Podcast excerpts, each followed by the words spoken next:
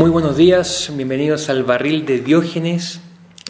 Nos encontramos aquí con Julia Ábalos, con Diego Norato y conmigo, José Antonio Jiménez, para hablar sobre la controversia acerca del espinosismo que tuvo lugar eh, al final del siglo XVIII. Eh, y para empezar a hablar de esta controversia, eh, quería preguntarte, Diego, acerca de, bueno, el personaje central que despierta esta controversia que es Espinosa. Eh, sí, gracias, Toño.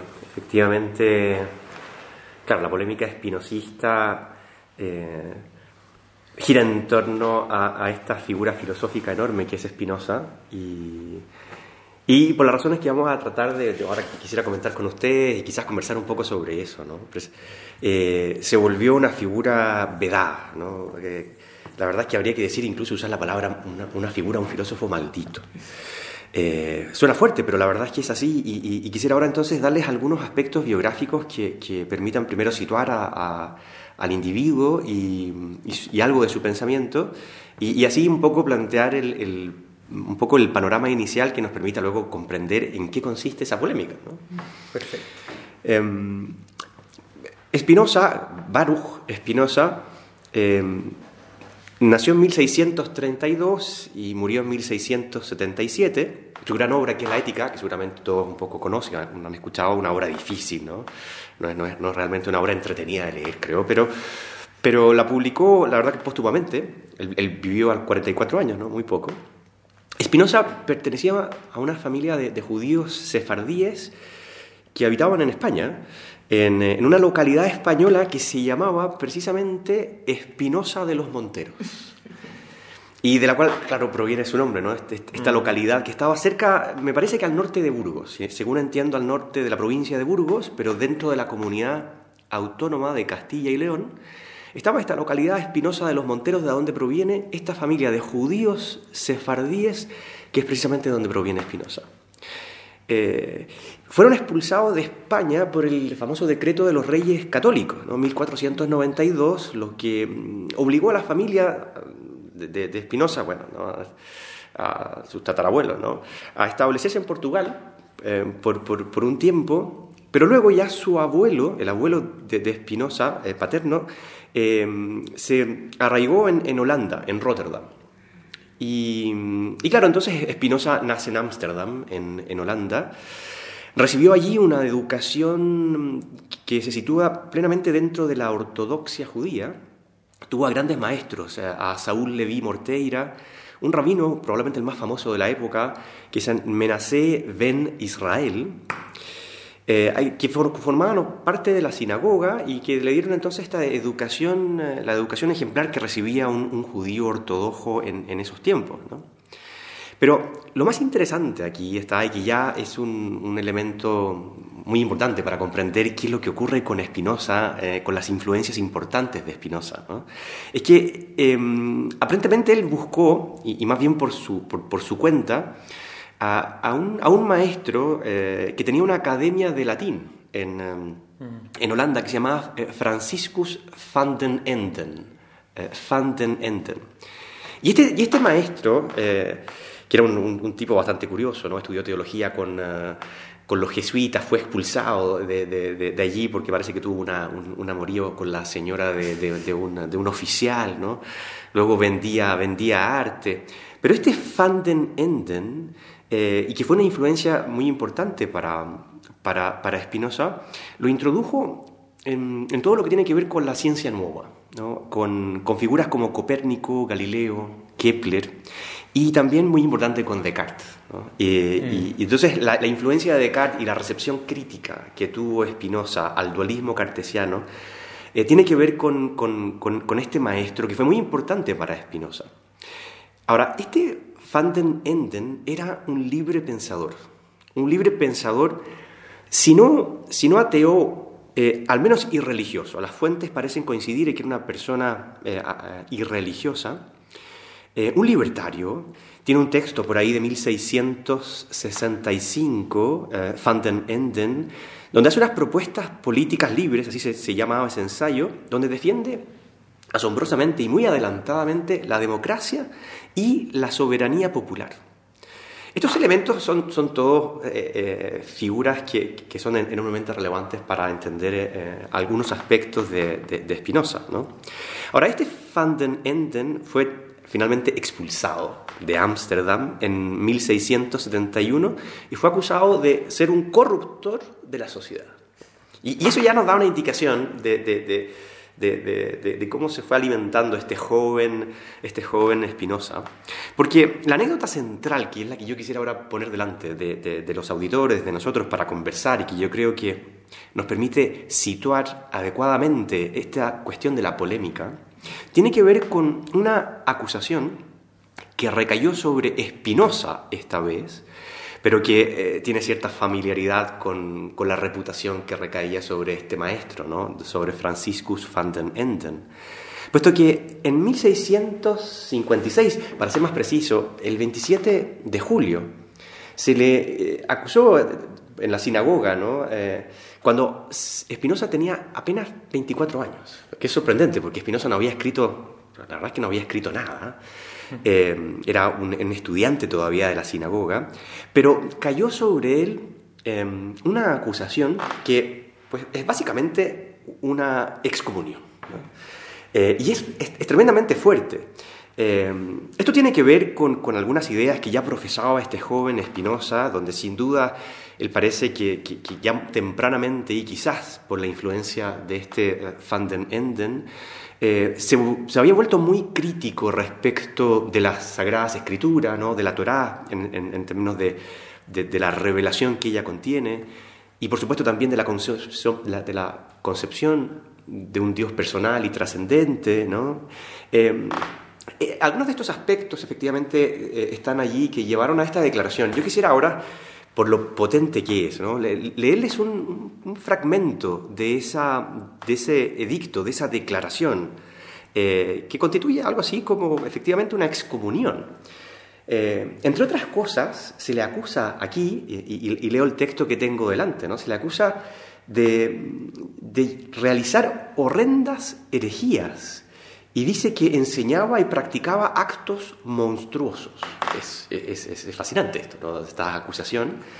Y, luego a continuación les leo esta parte, que, que, yo creo que, que, nos permite situar adecuadamente la polémica y entender por qué esta figura eh, luego central ¿no? para, el siglo, para el siglo XVIII y XIX, eh, sin embargo, eh, fue, fue por un tiempo no menor, fue vedado, fue excluido, ¿no? fue hecho un paria.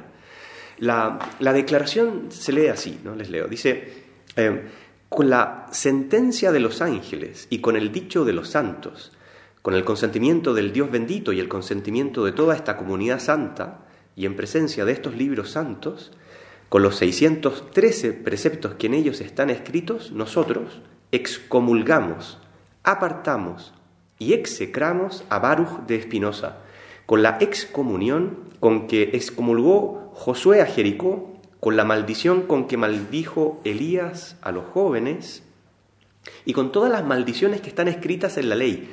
Maldito, continúa el texto, y miren ahora el tono, realmente sorprendente. Dice, maldito sea de día y maldito sea de noche, maldito sea al acostarse y maldito sea al levantarse, maldito sea al entrar y al salir. No quiera el Altísimo perdonarlo hasta que su furor y su celo abracen a este hombre.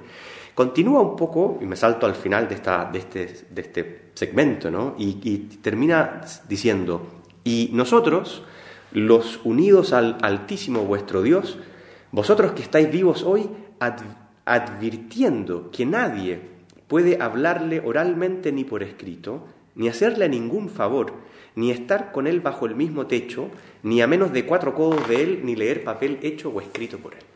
Wow. Wow, ¿no? Efectivamente. Eh, disculpe, la cita fue un poco larga, pero yo creo que, que sitúa el, el, el, tono del escrito, que es sorprendente. Que además de una excomunicación hay una, un anatema, hay una maldición, entonces... Efectivamente, se le declara anatema, se dice maldito sea, ¿no? y se repite, maldito sea.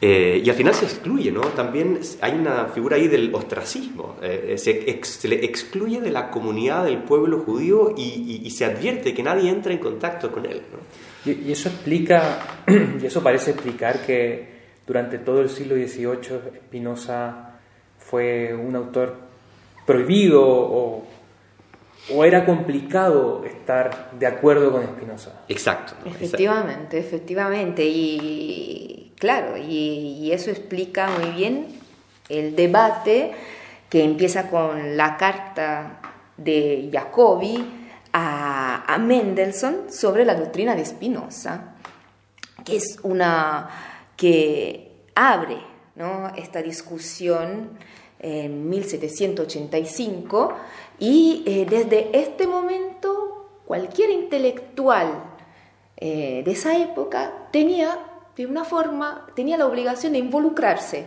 en el debate, ¿eh? de tomar posición frente, por cuánto importante era la cuestión.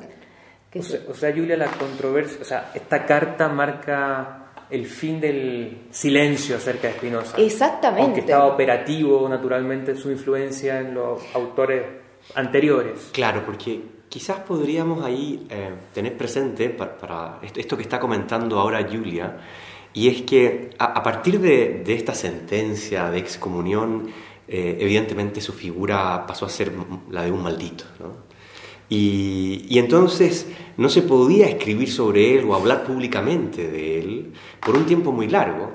Ah, a pesar de que ya en el siglo XVIII, y eso me parece que es lo que, lo, que tú estabas comentando, Julia, se le comienza primero a, leer y a comentar un poco en, privado, ¿no? porque nadie se atrevía a hacerlo en público. Em, y, esta figura al principio, al comienzo y por, varias décadas vedada, prohibida, sin embargo, comenzó a divulgarse, a comentarse, a leerse. Eh, y, ahí aparece lo que tú estás comentando. Claro, se empieza a insinuarse en las conversaciones. Quizás siempre estuvo en conversaciones privadas, nunca públicas. Mm, y, y una conversación privada empieza eh, eh, de alguna forma desencadena esta discusión, porque eh, si bien en 1785 Jacobi publica esa carta sobre la doctrina de Spinoza, el evento que desencadena la, discusión remonta a una conversación privada entre Jacobi y Lessing, eh, discusión que tuvo lugar en 1780, cinco años antes. Y Lessing era amigo de Jacobi y también representante de la ilustración berlinés.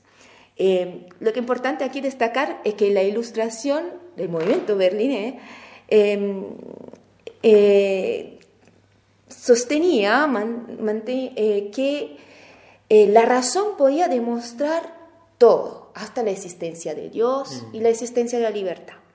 Y aquí estaba el punto crítico para Jacobi. Claro, es como la ilustración radical. ¿no? Era una ilustración esa ilustración radical. Ilustración que, que, quiere, eh, por medio de los instrumentos de la razón natural, llegar a, eh, llegar a Dios. ¿no? no era la ilustración de Kant, ¿eh? que investigaba los límites de la razón. Esa ilustración, mm, para esta ilustración, la razón no tenía límites. Mm. Perfecto. Y entonces, en esta conversación entre Lessing y Jacobi, Lessing confiesa o habría confesado a Jacobi su adhesión al espinosismo. Jacobi guarda el secreto de esta confesión hasta el 1783, tres años. Y esto efectivamente demuestra ¿no? cuánto el tema era, era crítico. Y em, en 1783 llega a saber que Mendelssohn, que era el máximo exponente en ese momento de la ilustración berlinés, quiere escribir un homenaje a Lessing, que había eh, muerto en el, eh, mientras, eh, como dos años anterior. Mm. esta noticia del homenaje que Mendelssohn quiere escribir a Lessing motiva a Jacobi a informar a Mendelssohn acerca del espinosismo de Lessing.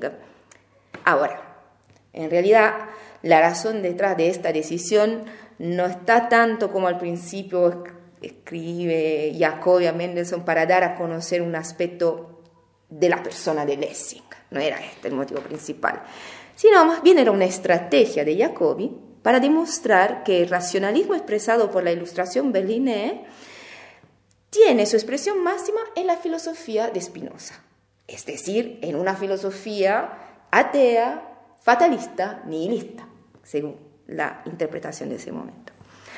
Bueno, en este sentido, al reconocer su adherencia a la filosofía de Spinoza, Lessing habría sido efectivamente el filósofo más coherente entre los ilustrados berlineses, ¿no? Porque este era...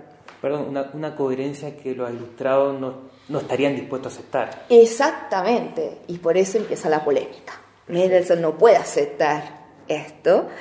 Eh, y, bueno, y, Jacobi mm, afirma y quiere evidenciar que, no, que efectivamente, según él, em, el racionalismo, y lo dice sinceramente, yo creo, ¿eh? Eh, tiene su, su, expresión más alta en el espinosismo. Eso significa que estima la filosofía de Spinoza como una, una expresión alta de filosofía. Y además dice que el racionalismo es un sistema irrefutable mediante argumentos. Mm, dice, eh, y cito, dice, si alguien puede aceptar esto, el sistema racionalista, espinosista en su forma más alta, dice, yo no soy capaz de refutar su opinión.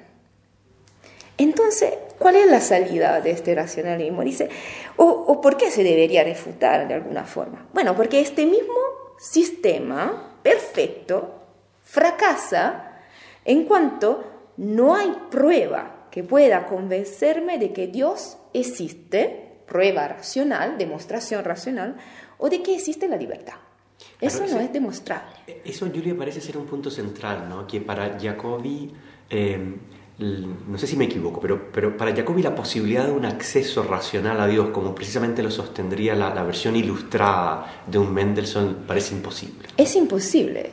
Entonces, ¿Qué, demostración posible hay? Bueno, no hay una demostración y de hecho él dice, amo a Spinoza, porque él, más que ningún otro filósofo, me ha conducido a total, eh, total convicción de que ciertas cosas no se pueden explicar. Eso lo dice, lo dice Jacobi. Entonces, ¿qué podemos hacer?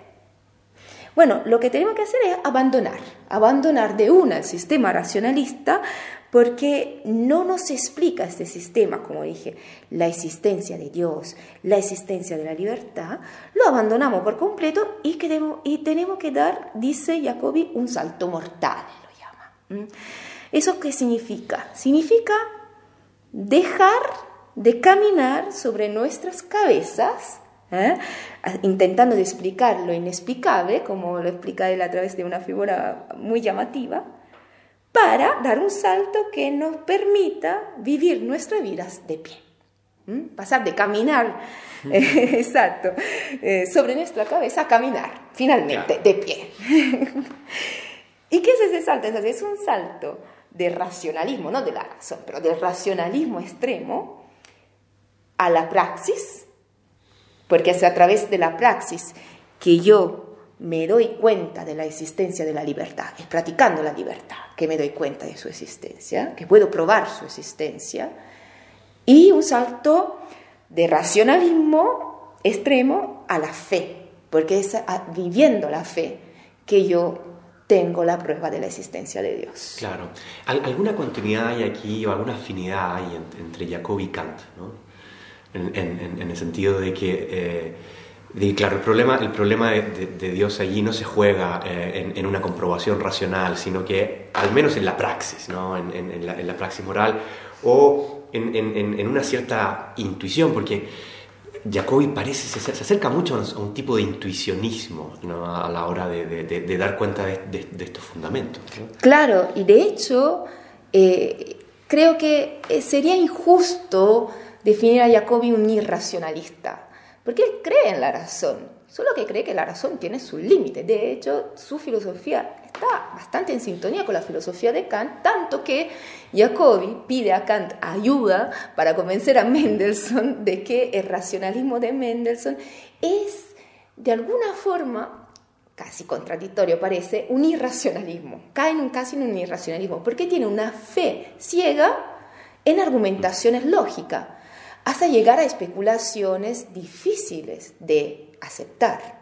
Ahora, eso quizás, eh, y allí tocamos, yo creo, una cuestión central de esta polémica, porque cuando uno se va metiendo en ella, se ve que no solo tiene esta parte anecdótica con la cual partimos, histórica, que, que, es interesante, sino que aquí se toca una cuestión, lo que tú estás diciendo, Yuri, una cuestión central, lo que tiene que ver con lo que tú señalabas recién, con los límites de la razón, por tanto, con la concepción misma que se tiene de lo racional o, mm. de la razón mm. misma, la relación entre razón y fe, mm.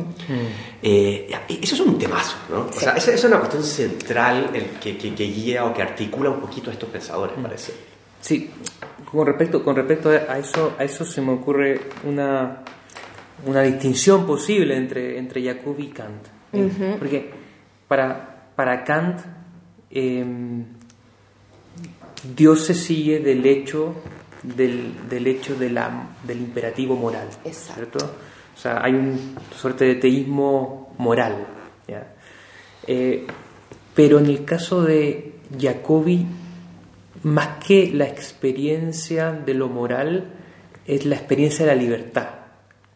Eh, o tú dirías que está en la misma, en la misma posición de Kant, o es más bien esta experiencia radical de la libertad de uno y también un problema que tiene con el Dios de Spinoza, porque en Spinoza hay un Dios. Sí. Es que es un Dios que parece carecer de, esa libertad. Claro, sí. Eh, en este caso se habla eh, más bien de un salto, por cuanto digo, por, lo que concierne la, la prueba de la existencia de Dios, hacia la fe. Él habla de, mm. o sea, se habla más de, de, fe. Y la libertad, claro, eh, sería el salto hacia la praxis. Obvio que las dos cosas están relacionadas. ¿En, qué están relacionadas? Están relacionadas en el hecho de que la, son partes de la, de la, del sentir que no pueden ser demostradas y en eso, en el sentir están relacionadas. Mm. Por eso Jacobi es definido como uno de los máximos exponentes de la filosofía del sentir, de la Gefühlphilosophie. Mm. Esta misma filosofía del sentir, eh, aquí, digamos, desarrollada por Jacobi, inspirará filósofos eh, del siglo XX, eh, fenomenólogos como Merleau-Ponty. Mm. Entonces tiene una influencia muy importante también para la filosofía contemporánea, no necesariamente de la religión, por ejemplo. Y es un precursor como en un contexto de ilustrados, es un precursor de el pensamiento posterior. Exactamente. Sin duda, eso, eso es muy interesante. Probablemente eso, eso nos abre una puerta que no, nos lleva quizás lejos, pero, efectivamente la, la, consideración de Julia no es menor. Eh, figuras como Heidegger, no solo, no solo Merleau-Ponty, Heidegger también estaban leyendo en, el periodo intermedio, ¿no? después de Ser y Tiempo, después del llamado periodo fenomenológico, la figura de Schelling allí les abre muchas puertas. A Merleau-Ponty eso fue muy claro, los cursos sobre la naturaleza. ¿no? Sí, eso está ahí, yo creo que eso es central. Ahora, si me permiten quizás volver sobre nuestro asunto para no perdernos, porque esto, efectivamente esto se vuelve muy interesante, porque se abren muchas cuestiones, pero, pero sí, quizás volviendo sobre el punto que señalabas, Toño, a, pesar de la afinidad que hay entre Jacobi y Kant, claro, hay que hacer la distinción que tú hacías, ¿no? Porque el teísmo, una cosa es el teísmo moral kantiano, ¿no? que se lleva, al cual lleva por, la vía de la, crítica de la razón práctica. ¿no? Y otro es ese teísmo particular de Jacobi que, claro, tiene ese, ese tono ah, más existencial que tiene que ver con los sentimientos, con ese sentir. ¿no? Sí. Eh, y, que es otra la vía, o sea, por ahí el salto mortal de Jacobi eh, toma ese camino, ¿no? que es el, el, de que hay una experiencia interior de la propia libertad que es sentida, es eminentemente sentida, y eso lleva a, ese salto, ¿no? en el caso de él. ¿no?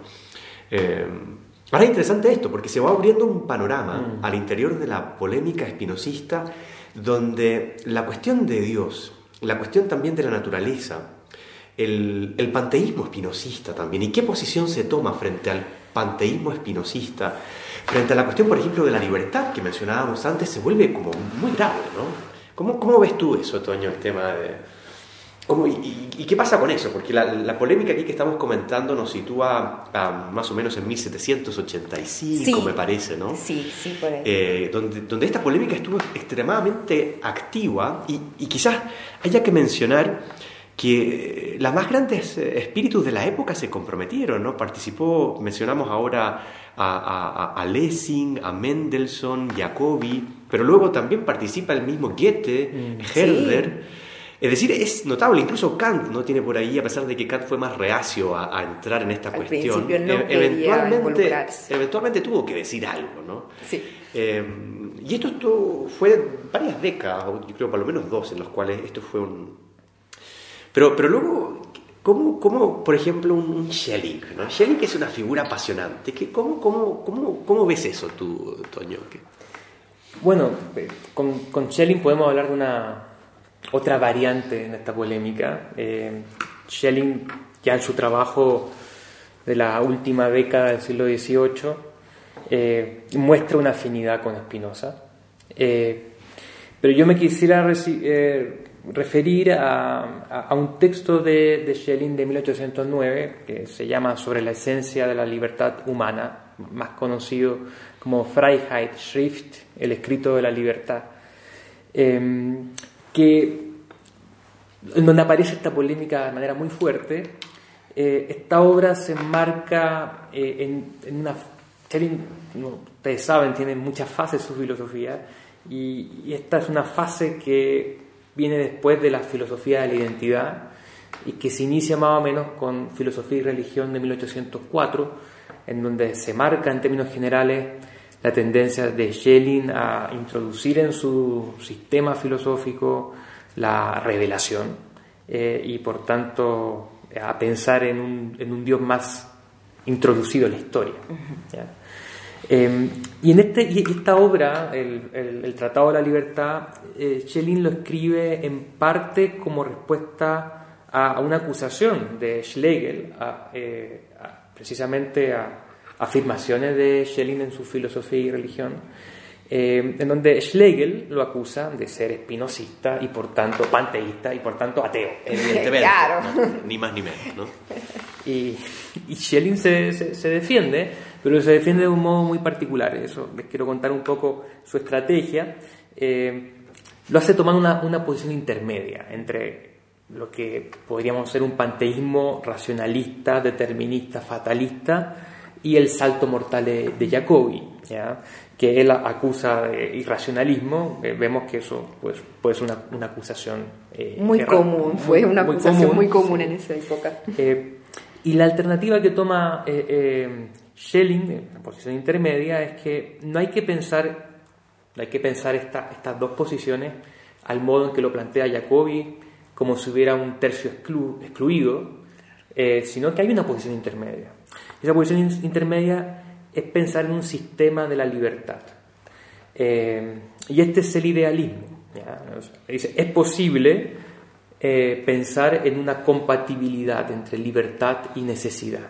¿ya? Necesidad, eh, es decir, en un sistema racional, ordenado, que a la vez no esté, eh, no sea reducido a un mecanicismo, sino que esté vivo. Y esté vivo porque es causado por una libertad. Eh, esta idea es para Schelling el motor especulativo de su filosofía. Y la estrategia que va a seguir es, en primer lugar, distinguir panteísmo de fatalismo. Sí, Y, distinguir- en ese sentido, salvar a Spinoza. Es decir, Spinoza, en cuanto panteísta, no es alguien que niega la libertad. Eh, y, y no hay que pensar, en segundo lugar, que el antecedente y el consecuente, Dios, digamos, como natura naturans, ¿ya? Como, como Dios fundamento, y la creación, lo que emana de Dios, en este caso la naturaleza, como divinidad revelada o como autorrevelación de Dios, sean lo mismo en un sentido de identidad bruta, sino que más bien una cosa es igual, idéntica a la otra, pero fruto de una mediación y de un despliegue, en donde la primera, el antecedente, Dios como libertad absoluta, se despliega y progresa y se desarrolla para llegar a ser esta naturaleza como divinidad revelada. Entonces, Claro, sí. En esta eh, mediación eh, es posible la libertad también del consecuente. Efectivamente, esa ¿No? es una idea compleja, pero Schelling piensa que eh, tanto Dios como libertad absoluta, como nosotros, Sí. como inteligencias libres, eh, o sea, nosotros podemos ser consecuentes del Dios antecedente, libertad absoluta, sin por eso mismo dejar de perder nuestra libertad. Perfecto. Esa sería una diferencia entonces con, con Spinoza, ¿no? O sea, que, porque pareciera que Schelling, en, en ese texto fundamental ¿no? sobre la esencia de la libertad, eh, toma una, un- una posición que uno podría pensar como un panteísmo, pero un panteísmo muy particular, porque tiene este carácter como dinamista que tú señalabas, donde, donde, donde hay el problema de la, de la autogeneración, ¿no? O sea, Efectivamente, o sea, Spinoza, qua panteísta, no es el problema. El problema es Spinoza, qua, eh, en cuanto determinista y fatalista. claro, no, esa es la cuestión. Y una cosa no se sigue de la otra. Y lo que acusa Schelling ahí es que Spinoza, en primer lugar, está pensando a Dios como una cosa eh, y a nosotros como cosas. Está pensando a la voluntad como una cosa también y por tanto como sometida al efecto de otra cosa. ¿ya? Y eso eh, introducida en un sistema mecanicista. Y en tercer lugar, el sistema espinosista carece de vida, carece de organicidad y, y Schelling acusa en ese sentido a Spinoza de considerar solamente el aspecto real y no el aspecto de, de la realidad, y no el aspecto ideal que es el reino de la libertad. Entonces, digamos, eh, Schelling está de acuerdo con una parte de Spinoza, pero es unilateral desde su punto de vista y le falta aquel soplo, la libertad que, in- que le da vida al sistema. Ay, qué bueno. Claro, porque esa es una de las cuestiones centrales que parece que, que recae en, en- en- en- en esta polémica que- y en los límites que, que algunos de estos autores están viendo en Spinoza, eh, la cuestión de la libertad. ¿no? Eh, es como la cruz. ¿no? La- la- la- muchos de estos autores están viendo como hay una cruz que, que una dificultad, ¿no? una dificultad central. eh, cómo el sistema espinosista se hace cargo o no de la cuestión de la libertad. Eh, porque al menos en la interpretación un poquito más eh, que, que- se ve más canónica, a- aparece como algo más bien, eh, no sé, un fantasmagórico, ¿no? O sea, la, no, no, la, la- libertad del, del- ser humano eh, es más bien mm, algo, algo puramente fenoménico, ¿no? E- efectivamente, y, por eso también, además del problema filosófico que está acá en cuestión, y es la pregunta acerca de si, primero la pregunta acerca de si un, un- un panteísmo de tipo espinosista eh, deja lugar a Dios, o el panteísmo es finalmente un ateísmo, o un Dios que no es libre es un Dios, un problema, eh, y el problema schellingiano, y es de si es posible en un panteísmo pensar en la libertad, Él piensa que sí, pero eso es problemático. Eh, hay una cuestión histórica que aquí está, de historia de la idea, que es fundamental, y es que eh, el romanticismo, en el cual se encuentra la filosofía de Schelling y, y, y Jacobi, podemos pasarlo como un proto-romántico, Sí. en cierto sentido, Claro, eh, hay una reacción contra la ilustración. Hay una reacción contra haber dejado de lado no solamente la libertad, sino también el sentimiento. El corazón, dice Schelling. O sea, la razón y el corazón hay algo que ha quedado fuera y que el romanticismo intenta eh, re- recomponer, volver a poner eh, como lo más importante sobre la mesa. Pero bueno, ahí la, la respuesta de Jacobi es distinta a la de Schelling. Seguramente, seguramente. Y es una cuestión, eh, digamos, de, la, de los límites de, de la razón que se representa, ¿no? También ese, ese racionalismo que quiere absorber todo, toda la realidad, que quiere explicar todo, es un tema, un problema con el cual nos enfrentamos de nuevo en la contemporaneidad. La fenología igual se enfrentó con el mismo problema, Qui- quiso dar respuesta a este mismo problema. Entonces, bueno, el tema que está aquí es un tema central no solo por esa época, sino que también para la contemporánea, para, para nuestra época. Totalmente.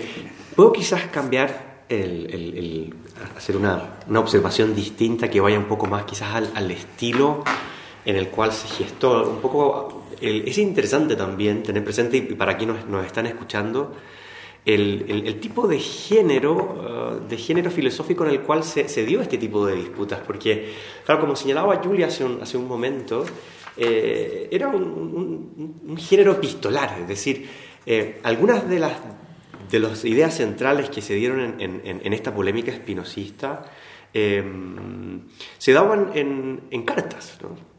Eh, Eso es muy interesante. Y, Sí. y donde, y donde, claro, estos individuos estaban haciendo, elaborando parte de su filosofía eh, en escritos que son epístolas que se le enviaban ¿no? a eh, Jacobi a Mendelssohn y Mendelssohn le respondía que por favor aclárame más este asunto de la entrevista que tuviste con Lessing y confírmame o no si es tal o no. Y, y es muy rico porque cuando uno va leyendo, lo que parece desde lejos muy árido, ¿no? Esto de, de la polémica espinosista, donde efectivamente Spinoza tiene, eh, es un, autor que no es fácil de leer, pero, pero la verdad es que uno aquí hay, hay, está este elemento donde aparecen cuestiones anecdóticas, pero luego de pronto en la carta aparece la densidad de la cuestión filosófica. Y todo esto en este género literario que a nosotros nos llama la atención, porque hoy en día nosotros que estamos y somos profesores universitarios y quienes nos escuchan saben que, estamos eh, sometidos ¿no? a una academia que, que- está rendida frente a la publicación de artículos, ¿no? a, un, formato bastante, podemos decirlo, ¿no? bastante estrecho para ejercer la filosofía. Pero es muy interesante ver que, que en esta polémica se, daban, eh, se, se daba esta reflexión eh, cruzada en un formato como este, que, que es muy bonito. ¿no? Claro, cartas que te llegaban un mes después. Efectivamente. Eh, Pero te daba tiempo para responder también, porque eso tiene ese lado, ¿no? que la, la, la- la epístola que tú escribías, claro, te, te pasaba un buen tiempo y la mandabas de vuelta y esperabas la correspondencia. Eso te daba tiempo para ir también pensando, ¿no? La ventaja de la lentitud. Tal cual. ¿no? Efectivamente, efectivamente, tal cual. Muy bien, eh, ha sido un gusto, Julia, Diego, Muchas eh, gracias. esta conversación eh, sobre un tema tan interesante eh, que abre tantas preguntas. Eh, bueno, pues se trata, de eso se trata la filosofía, ¿cierto? De dejar cosas para mañana. No, por supuesto, esto ha sido un- un, También después de mañana.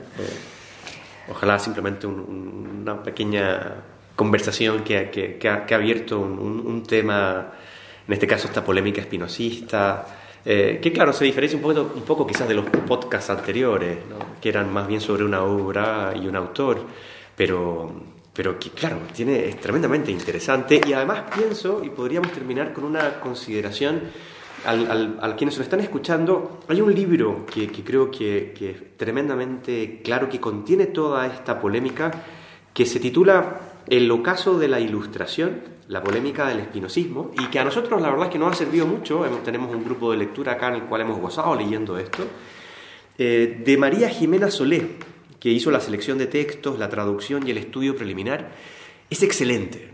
Como, como diría por ahí un, amigo nuestro cercano, no, no tiene pérdida. Eh, es una selección donde está la polémica del espinosismo, eh, las cartas, una introducción muy buena, un aparato de notas también notable. Yo rescato también a esta investigadora argentina, María Jimena Solé, que ha hecho aquí un gran trabajo. Es- lo, recom- lo recomendamos yo creo mucho, ¿no? El, el ocaso de la ilustración, Editorial, eh, editorial Prometeo, Perfecto. del 2013. Un gran texto para aquellos que quieran continuar un poco y estudiar o por curiosidad leer algo más de esta polémica espinosista. excelente. Nos despedimos entonces y que han invitado al próximo barril de Diógenes. Muchas gracias. Muchas gracias.